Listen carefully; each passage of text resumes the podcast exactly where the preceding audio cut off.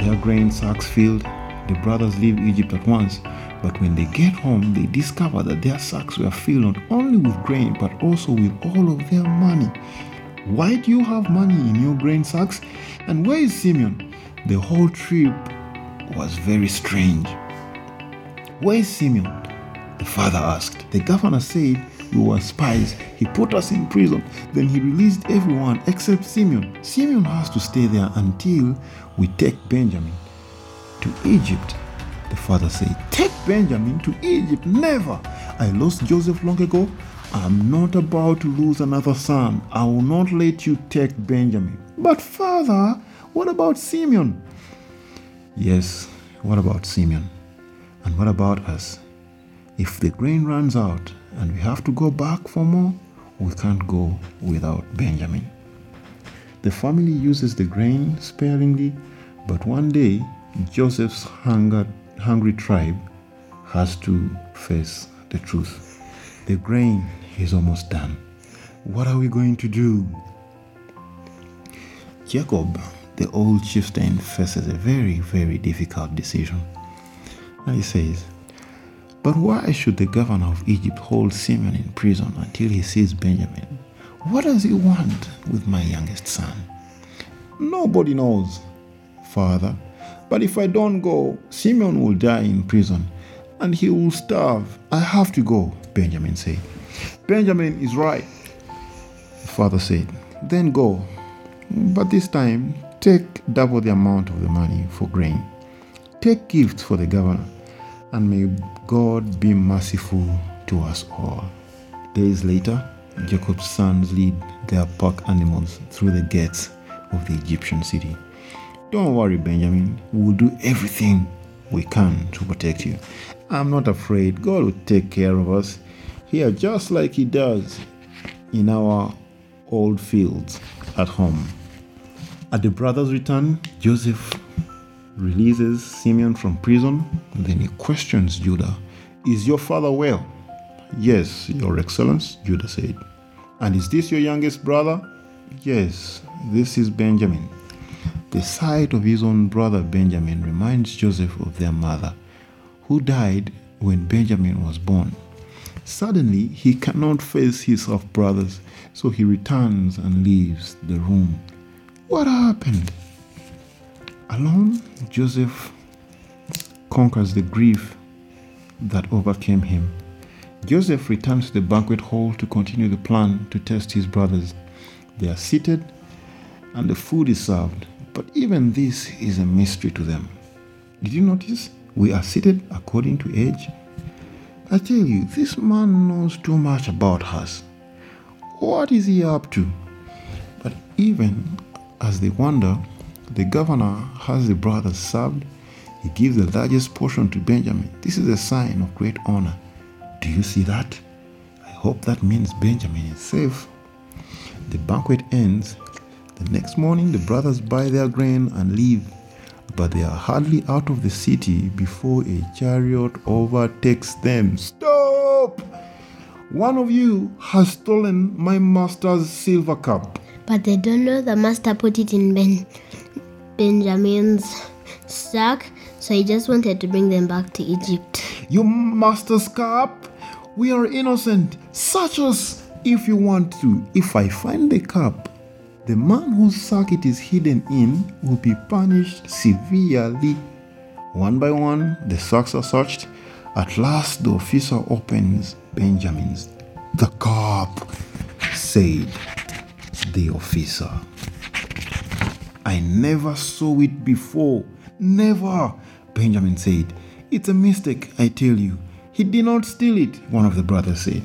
My orders are to bring back the man who had the cup. You there, get in the chariot. We will all go back with you, Benjamin, said one of the brothers. Back in the city, the brothers faced the angry governor of Egypt.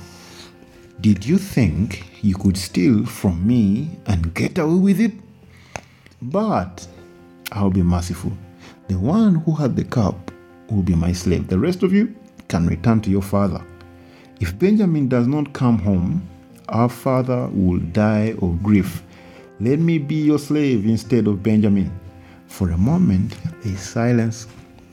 Then the governor turns to his guards and he tells them, Go, leave me alone with these men. The terrified brothers wait. Finally, Joseph speaks. I can't keep the secret any longer. I am Joseph, your brother. You sold me as a slave many years ago. God has blessed me, and now we are together again. The governor of all of Egypt is actually their long lost brother. Then they remember how they last treated him. Joseph, uh, he must hate us. What will he do now?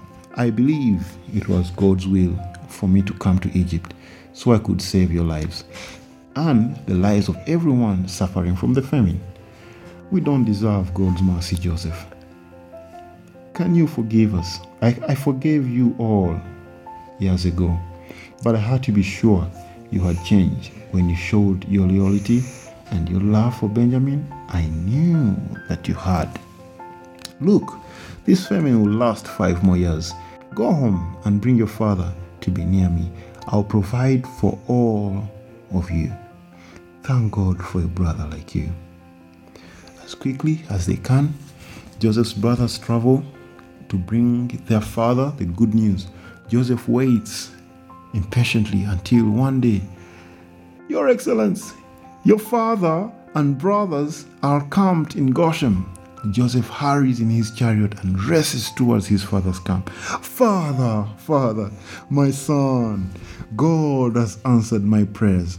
Back in the city, Joseph proudly presents his father to Pharaoh, who gives Joseph the best pastured land in all of Egypt. May God bless you for your kindness to us. For 17 years, Jacob and his sons live happily in Egypt. Then one day, a messenger brings sad news to Joseph. Sir, your father is very ill. He wants you and your sons to come right away. They hurry to Jacob's bedside. Bring my sons to me so I can bless them before I die, Jacob said. May God, who has guided me all my life, bless my children. Then Jacob calls all of his sons to him and blesses them. Jacob dies, and his sons carry the old chieftain's body back to his homeland in Canaan. After Jacob's funeral, Joseph walks away from the camp alone. His brothers watch him in his grief. Even after all these years, Joseph was closest to our father, one of the brothers said. And we have no way to comfort him, the other brother said. Joseph, you are the head of our tribe now. We will be your slaves if you wish it. No, no, you did evil, but God used it for good. For years, the sons of Jacob live happily in Egypt. God has been good to us, one of the brothers said, more than we deserve. And now, as long as I live, I will thank God and seek his forgiveness. When Joseph is very old, he calls his relatives to see him. God will bring you out of this land to the land he gave to Abraham, to Isaac, and to Jacob. When you return, take my body with you. I will be buried in the land of my fathers. Soon after this, Joseph dies. All of Egypt mourns Joseph's death, but as new rulers come to the throne, they forget how Joseph and his God saved Egypt. They only notice how large the tribe of the Hebrews has become. That marks the end of our story. But let me ask Faith, who is here with us. Faith, what do you think? In the last episode, you asked a very interesting question. Uh, have you found an answer? Yes. Mm-hmm. God uses good things for bad. Mm-hmm. And How did God use the bad to do good? by sending Joseph to e- Egypt Mhm. to save everyone from the famine.